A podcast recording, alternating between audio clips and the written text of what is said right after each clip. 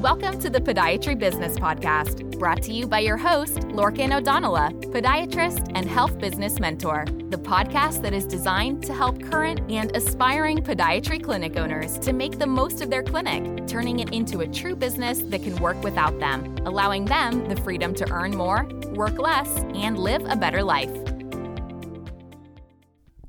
Hello and welcome. Uh, this is Lorcan O'Donnell health business mentor and podiatrist from More Practice Profits. And this is episode number 48 of the podcast. And in today's podcast, what I'm going to talk about is um, a documentary that was made in 2017 called Becoming Warren Buffett. And um, if you haven't seen it, I would strongly recommend you try and find it. It's about Warren Buffett, who I'm sure you know is one of the wealthiest men in the world, self made man. And it just talks, interviews him, follows him around, and just talks about his lessons from life and from business. And I just wanted to bring to you some of the things that he talks about. Um, and the first point he talks about is the importance of investing in relationships. And this is something that us in health business, health clinic owners, we tend to be pretty bad at. We tend to be pretty insular. And what we're afraid of doing is speaking to the competition, as in speaking to other clinic owners locally, either be they for a podiatrist, other podiatry clinics, or for physio, other physio clinics, for fear that they'll take our patients. And this is a bad way to try to run your business because there is plenty of work out there for all of us. And the only competition that you really have is yourself and your your mindset. So investing relationships is such an important thing whether it be investing in other clinic owners and in, investing in um, mentorship from other business owners and so forth you can't do it alone and if you think you can and you're afraid to open up to other people then you're really missing a trick the second thing then he um, talks about is that you need to choose wisely who you associate with. And this is very true. What you'll find is um, there's a saying that you are the um, the, the the sum of the five people you know most, and the same could be said about you and your business. If you associate with people who have small horizons, who ho- try to hold you back, um, tell you you can't do it, well then that's not going to be very useful to you to drive your business forward and reach your goals that you want to. So be careful who you associate with. Third thing we, he talks about is being um, making sure that you protect your time. Now, this is something that we find very hard to do when we're running a business. But one of the things I would always say to my my private clients is you need to learn when to say no. That not everything that is presented to you is appropriate for you. If I give you an example, um, I in a maybe a year, year and a half ago, was invited to go and do lecturing on um, orthotics and uh, biomechanics to the local osteopaths, and I did. Um, but after about a, about nine months, I realised that this was not a good use of my time. I was getting too busy, so I said no. And what I did is I passed it to an associate. So you need to learn um, what is a good use of your time. Is it a good use of your time for you to be treating that patient? Or is it a better use of your time to be working on marketing for your business or building those relationships that we talked about earlier?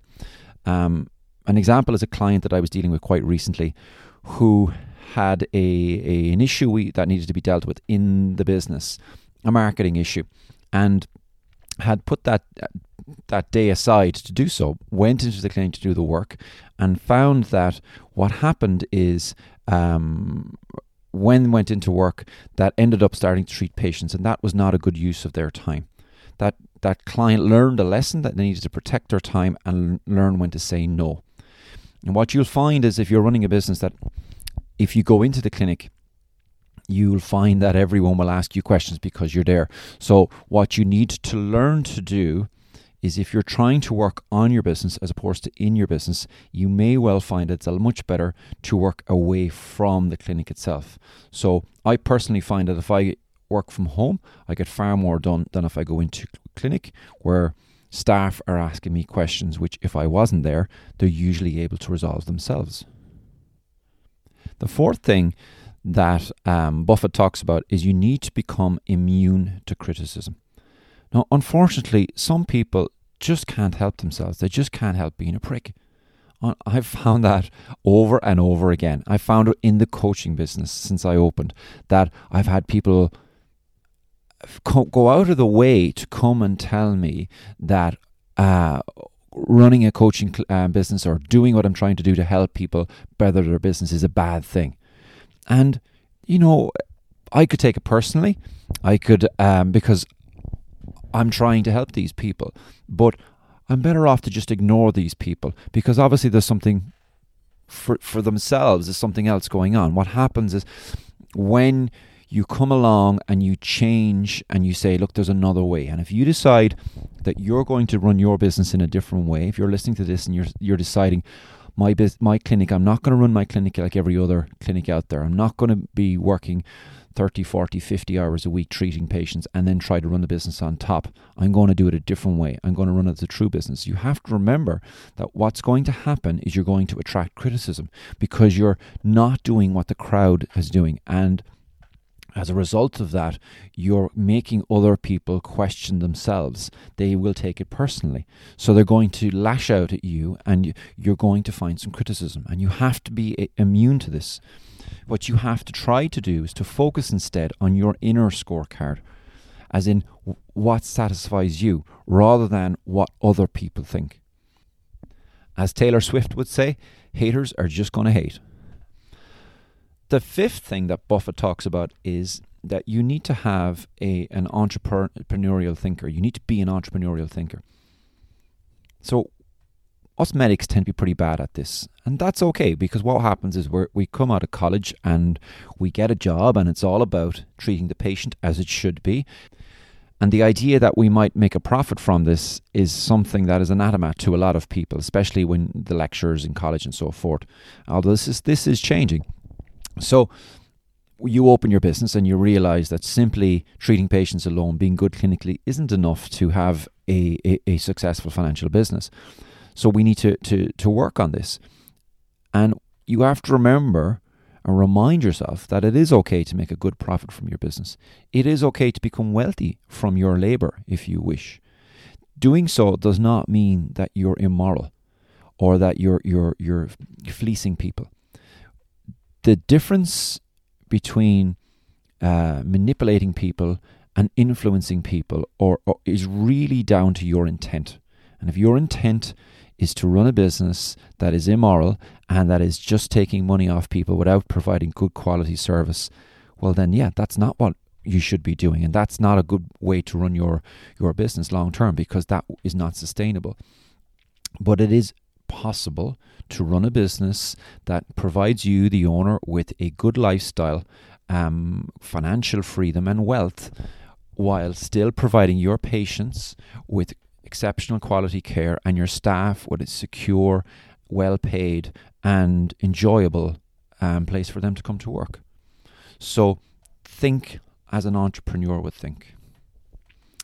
The sixth thing that Buffett advises us to do is to be introspective. And what he means by this is to think back of what we do. And there's a great book out there called Black Box Thinking. And Black Box Thinking basically is in the airline industry, anytime there's a crash, they go and they get the black box and they look and they see what happened, what mistakes happened. And it isn't a case of punishing people, it's about finding out what went wrong so we can learn from it and get better at it in future. Whereas when we look at medicine, that is not the case. What tends to happen in medicine is the law almost expects us to be infallible. And we we don't look back on the mistakes we made in an open way and say how can we improve on that now this can be applied both clinically obviously and also to how you run your business what mistakes have i made what mistake did i make when i employed that person that didn't work out um, I had a, a, a client not so long ago who had to let a staff member go because unfortunately it didn't work out. And that client was, needless to say, upset. Um, nobody likes to let somebody go, and felt that they had made a, an error. And the way I would approach it and the way I suggested they approach it was instead of thinking like this, think back on what was the opportunity in that situation. So by being introspective and looking back and saying, what error did I make? How can I learn from that and get better at it going forward? How can I be introspective? And therefore, the next time I do that, I'm less likely to make that mistake. So spend time just simply thinking about what went wrong, what went well, and why. And just like Warren Buffett does, which kind of help moves on to his, to his seventh point, which is to be a self motivated thinker, as in to reflect on your life, not just on the business, not just on your patients, not just on clinical treatments, but to reflect on your own life. What are you doing it for? What what's the whole point of pushing yourself so hard? And this is these last few points are really about your mindset and the psychology and the philosophy of you and your life and your clinic. And it's something that I have found personally and I notice my clients it's something that you pr- you move through and you develop month by month, year by year and it constantly changes. Um when I was in college, I really didn't go to my psychology lectures much. I didn't really enjoy them. I thought they were very boring. But since then, since opening my own business, since having kids, it's I've become a lot more philosophical and I'm starting to read philosophy and I read psychology and I kind of I, I I'm more um, self motivated than thinking about what it is I'm doing all of this for. It isn't for money, I can tell you in my case. Um, and you should try to do the same thing. So if you're a busy clinician, clinic owner, you're listening to this and you're working 40, 50, 60 hours a week, and I know there's an awful lot of people out there that are doing that, give yourself some time every day or at least once a week to just sit down and think, what's this all for? Why am I doing it? Am I enjoying it? Maybe this isn't right. I'm going to think back on what did I mistakes I made? What can I do to improve it? And you will find that your mindset will gradually improve and change. The last point that Buffett makes, and I think this is something that most business owners, not just health clinic owners, uh, mistake make, is that you need to liberate cash from your business and invest it wisely. The mistake that most business owners make is they any money that they make in their clinic once they've paid themselves and a lot of clinic owners listening to this I know you're probably not paying yourself more than maybe your best clinician um, once you've paid yourself, any other money that's left over after you paid your tax, you tend to put back into the business. And this is not a great idea. And the reason people do this is they think, well, if I keep building and building my business, what will happen eventually is I'll have an asset that I can sell. But unfortunately, 85% of small businesses just simply do not sell. And I see a lot of clinic owners, they do 20, 30 years of running a clinic and at the end of it they have a business that nobody really wants to take off of them or they get they don't get anything like the amount that they hope they would get.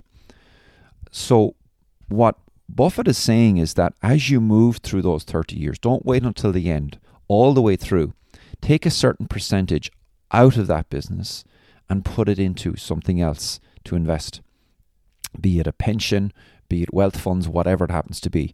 And there's a very good book that explains this called Profit First by um, Mike Michalowicz, I think his name is. But Profit First. And basically, what he suggests is that you want to be taking a certain percentage of your turnover off of the top every single week and putting it in another account. He has this complicated way of explaining it, but essentially, if you're turning over 100,000 a year, you're taking maybe 5 or 10,000 every year off the top every single week before you pay any bills and you're putting that into wealth generating that is not tied to your business. Because if you have all your eggs in one basket and that doesn't work out, well then you're you're basically screwed after 20, 30 years. So this would be what Buffett would recommend and this is what he personally does. So um, if you can, I would tell you get that book Profit First and I would tell you for definite is watch that um, that documentary. Even if you're not necessarily um, hugely business orientated, it's a great. Um, he's a great character. He's very friendly, affable. Um, he still drives a, um, a normal car. He still lives in the same house he's lived in since the 50s, despite being one of the richest men in the world. He's not doing it for the money. Um, and you'll learn a lot from it. So until next week, this is uh, Lorcan O'Donnell, podiatrist and health business mentor, signing out.